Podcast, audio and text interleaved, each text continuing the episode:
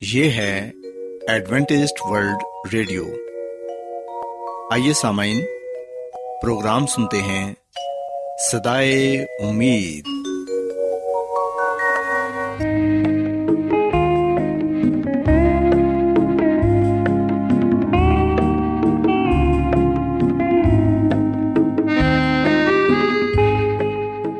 سامعین، پروگرام سدائے امید کے ساتھ میں آپ کی میزبان فرا سلیم اور صادق عبداللہ خان آپ کی خدمت میں حاضر ہیں۔ ہماری طرف سے آپ تمام سامعین کی خدمت میں اداب سامعین امید کرتے ہیں کہ آپ سب خدا تعالی کے فضل و کرم سے خیریت سے ہیں۔ اور ہماری یہ دعا ہے کہ آپ جہاں کہیں بھی رہیں خدا مند خدا آپ کے ساتھ ہوں اور آپ کی حفاظت اور رہنمائی کریں۔ سامعین اس سے پہلے کہ آج کے پروگرام کو شروع کیا جائے آئیے پہلے پروگرام کی تفصیل سن لیں۔ پروگرام کا آغاز ایک گیت سے ہوگا اور اس کے بعد بچوں کے لیے بائبل کہانی پیش کی جائے گی۔ اور سامعین، پروگرام کے آخر میں خدا تعالی کے پاکلام سے پیغام پیش کیا جائے گا۔ اور اس کے علاوہ پروگرام میں روحانی گیت بھی شامل کیے گئے ہیں۔ تو سامعین، آئیے آغاز اس خوبصورت گیت سے کرتے ہیں۔ ہوں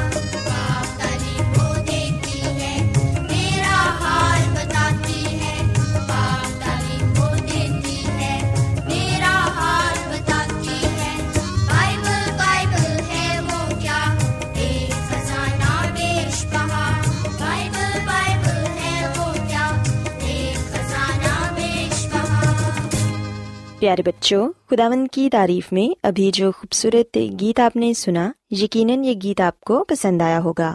اب وقت ہے کہ بائبل کہانی آپ کی خدمت میں پیش کی جائے۔ سو بچوں، آج میں آپ کو بائبل مقدس میں سے یسمسی کی ایک خوبصورت تمثیل بتاؤں گی، جس میں انہوں نے اچھے چرواہے کا ذکر کیا ہے۔ یہ تمثیل ہمیں بائبل مقدس میں سے لوکا رسول کی انجیل اس کے پندرہویں باب میں پڑھنے کو ملتی ہے۔ کلام مقدس میں ہم پڑھتے ہیں کہ ایک دفعہ کا ذکر ہے کہ کچھ بھیڑوں میں ایک برا تھا جو تقریباً ایک سو بھیڑوں کے ساتھ ایک بھیڑ خانہ میں رہتا تھا۔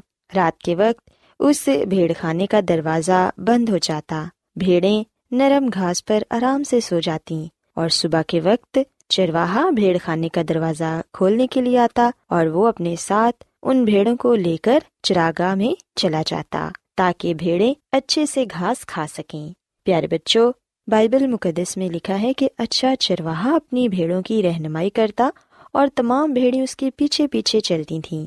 کبھی کبھی کوئی پگڈنڈی بڑی تنگ اور خطرناک ہوتی، مگر یہ بھیڑیں اپنے چرواہے کے ساتھ ساتھ چلتی اور سب محفوظ رہتی پیارے بچوں، یہ بھیڑیں کبھی بھی رستے میں کھو نہ جاتی کیونکہ اچھا چرواہا جانتا تھا کہ ان کو کہاں لے جا رہا ہے۔ تھوڑی دیر کے بعد وہ ہمیشہ چراگاہ میں پہنچ جاتی۔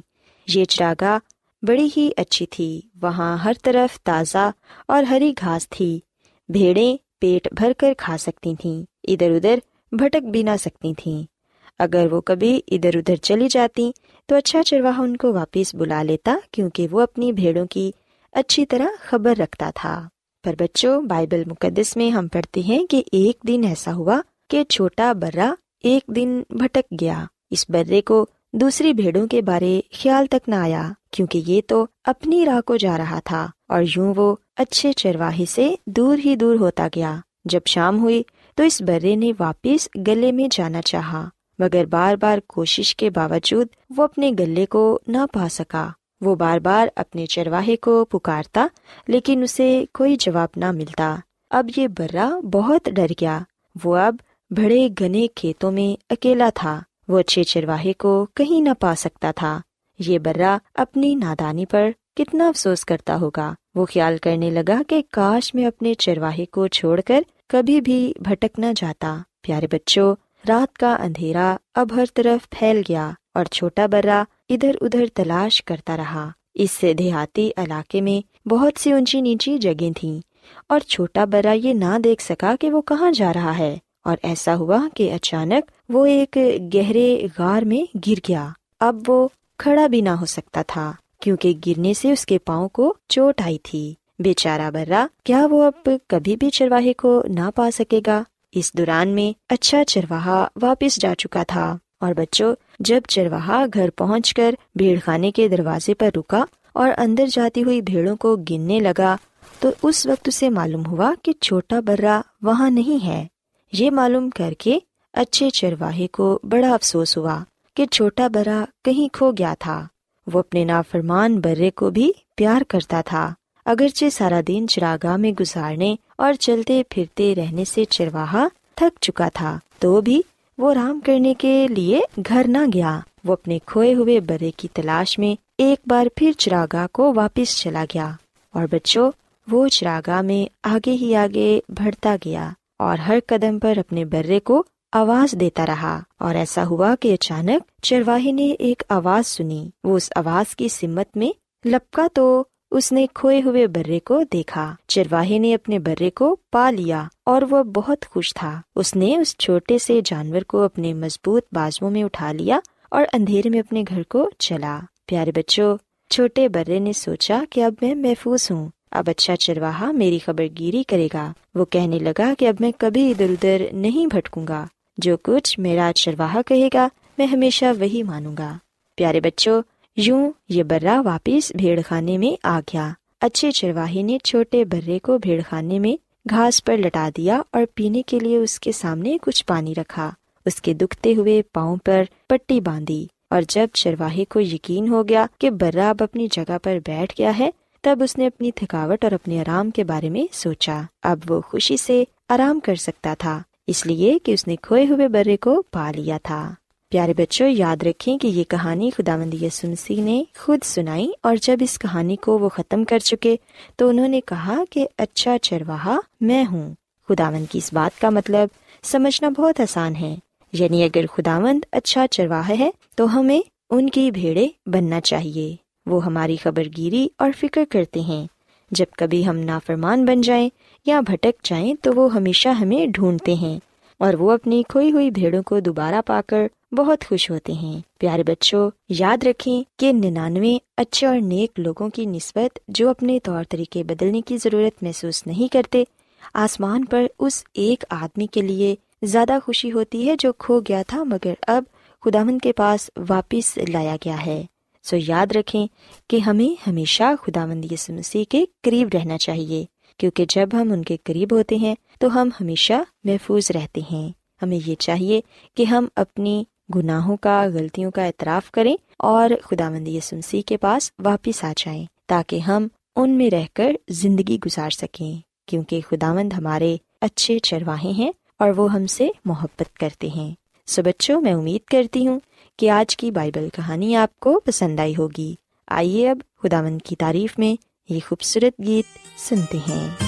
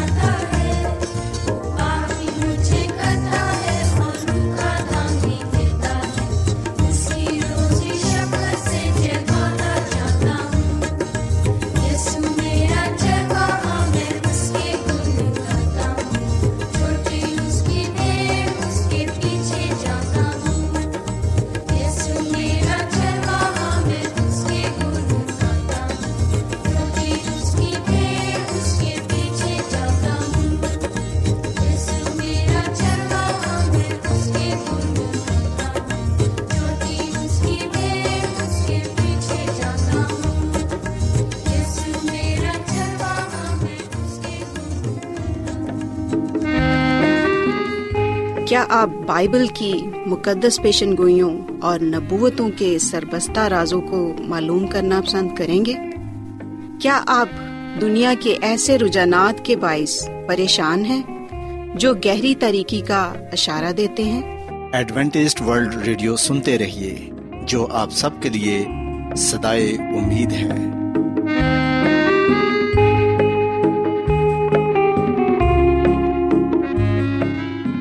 سامعین، بائبل مقدس کی تعلیمات کو مزید سیکھنے کے لیے یا اگر آپ کا کوئی سوال ہو تو آپ ہم سے واٹس ایپ کے ذریعے اس نمبر پر رابطہ کر سکتے ہیں۔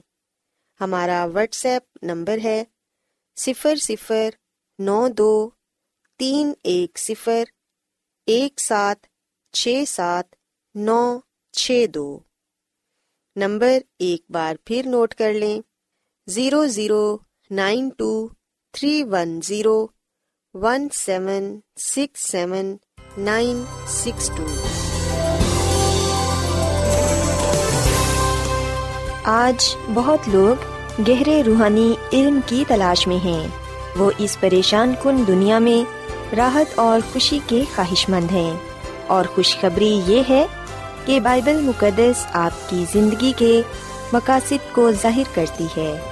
اے ڈبلیو آر پر ہم آپ کو خدا کا کلام سکھاتے ہیں، جو اپنی گواہی آپ ہے۔ سامعین، آپ ہمارا پروگرام انٹرنیٹ پر بھی سن سکتے ہیں۔ ہماری ویب سائٹ ہے W W W dot A W R dot O R G Adventist World Radio کی جانب سے پروگرام سدائے امید پیش کیا جا رہا ہے۔ سامعین اب وقت ہے کہ خداوند کے الہی پاکلام میں سے پیغام پیش کیا جائے۔ آج آپ کے لیے پیغام خدا کے خادم عظمت ایمینول پیش کریں گے۔ خدا مدیس مسیح کے نام میں آپ سب کو سلام۔ محترم سامعین، اب وقت ہے کہ ہم خدامد کے کلام کو سنیں۔ آئے ہم اپنے ایمان کی مضبوطی اور ایمان کی ترقی کے لیے خدا کے کلام کو سنتے ہیں۔ سامعین، آج ہم خدامد کے کلام میں سے جس بات کو جانیں گے اور جس بات کو سیکھیں گے، وہ ہے نئے عہد نامہ میں اتوار۔ سامعین، بہت سے مسیحوں کی تعداد یسو مسیح کے جی اٹھنے کی یاد میں اتوار کو عبادت کرتی ہے اور یہی وجہ ہے کہ یہ کہا جاتا ہے کہ یہ عبادت کا دن ہے۔ پر سامن کیا بائبل میں اس رسم کی توثیق کی گئی ہے؟ کیا اتوار نے ساتویں دن سبت کی جگہ لے لی ہے؟ جب ہم بائبل مقدس کا مطالعہ کرتے ہیں تو ہمیں پتہ چلتا ہے کہ خداوند کے کلام میں بڑی صفائی سے سبت کا جو خدا کے آرام کا دن ہے، اس کا آغاز دنیا کی تخلیق کے وقت ہوا۔ ساتویں دن کو خدا نے برکت بخشی، اسے مقدس ٹھہرایا اور پھر خروش کی کتاب کے بیسویں باپ کی آٹھ عید کے مطابق خدا نے یہ دن بنے نو انسان کو دیا تاکہ وہ اسے یاد کر کے پاک مانے۔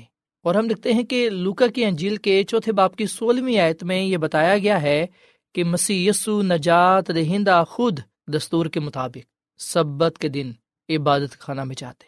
سو یہ مسیح یسو کا دستور تھا۔ ان کی یہ عادت تھی کہ وہ سبت کے دن عبادت خانہ میں جاتے، کلام سناتے، معجزے کیا کرتے۔ سو مسیح یسو نے اس نیم رہ کر ساتویں دن کو، سبت کے دن کو جو ہفتے کا دن ہے اسے پاک مانا اور شگردوں نے بھی مسی یسو کے ساتھ سبت کے دن کو پاک مانا۔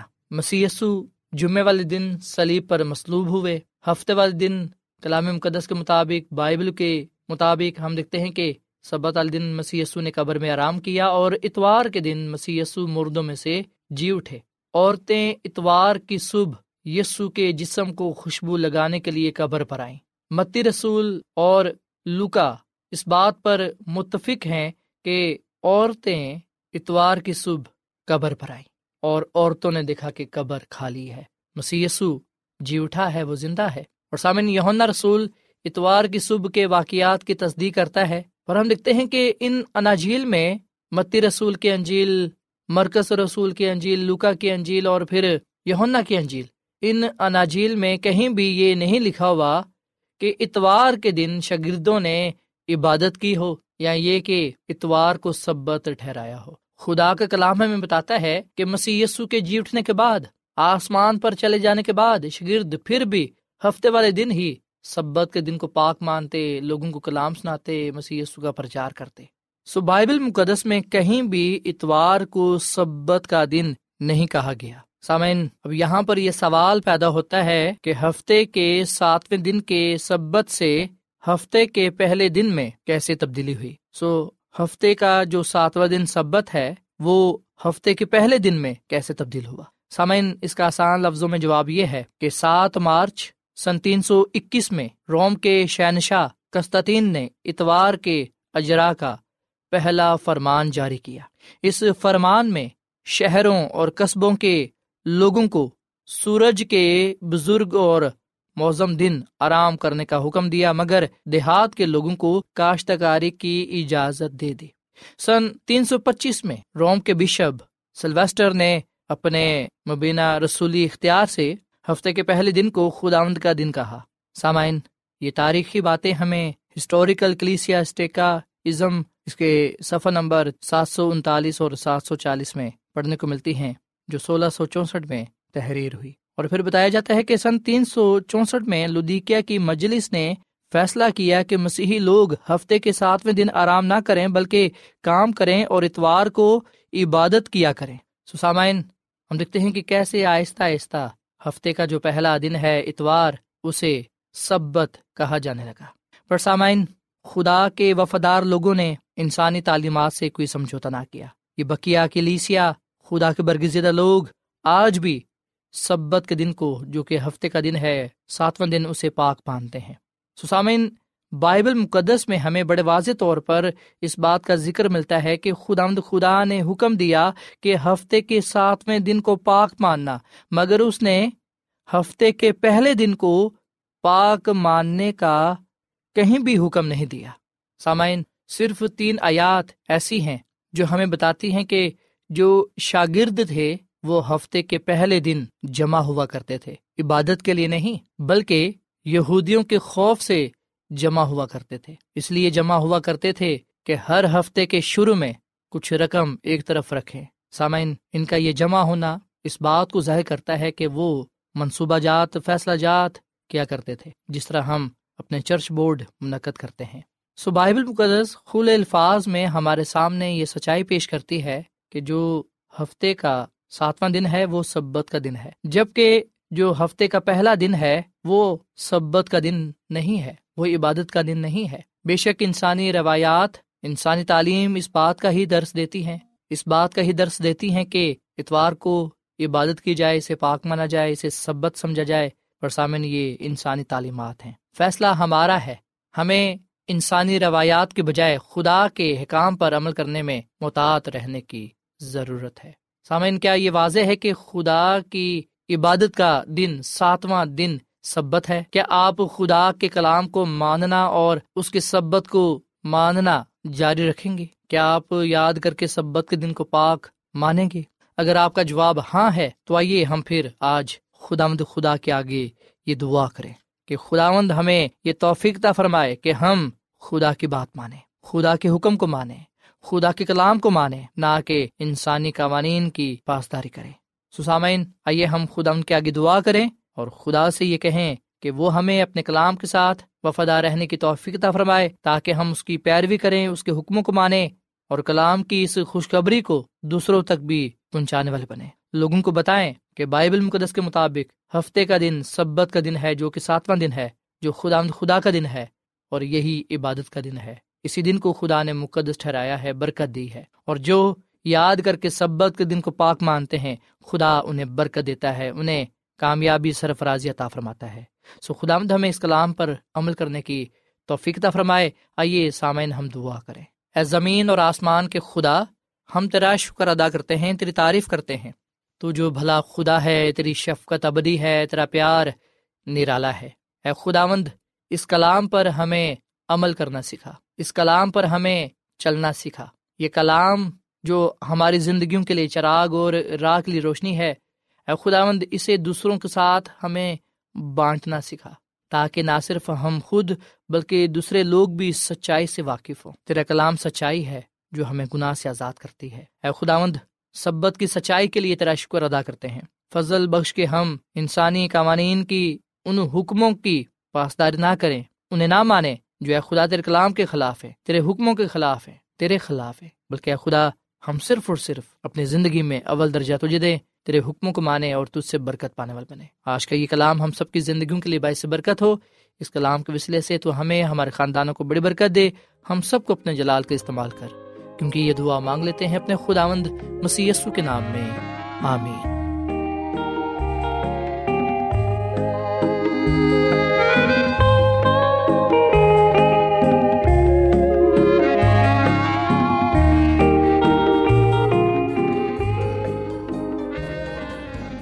روزانہ ایڈوینٹسٹ ورلڈ ریڈیو چوبیس گھنٹے کا پروگرام جنوبی ایشیا کے لیے اردو، انگریزی، پنجابی، پشتو، سندھی اور بہت سی زبانوں میں پیش کرتا ہے۔ صحت، متوازن خوراک، تعلیم، خاندانی زندگی اور بائبل مقدس کو سمجھنے کے لیے ایڈوینٹسٹ ورلڈ ریڈیو ضرور سنیے۔ یہ ریڈیو آپ کی فکر کرتا ہے۔ ایڈوینٹسٹ ورلڈ ریڈیو کی جانب سے پروگرام سدائے امید پیش کیا جا رہا تھا۔ سامعین، امید کرتے ہیں کہ آج کا پروگرام آپ کو یقیناً پسند آیا ہوگا۔ بائبل مقدس کی تعلیمات کو مزید سیکھنے کے لیے آپ ہم سے واٹس ایپ کے ذریعے بھی رابطہ کر سکتے ہیں۔ سامعین، ہمارا واٹس ایپ نمبر ہے صفر صفر نو دو تین ایک صفر ایک سات چھ سات نو چھ دو۔ نمبر ایک بار پھر نوٹ کر لیں، zero zero nine two three one zero one seven six seven nine six two. سامعین کل اسی وقت اور اسی فریکوینسی پر دوبارہ آپ سے ملاقات ہوگی۔ اب اپنی میزبان فرا سلیم کو اجازت دیں۔ خدا حافظ۔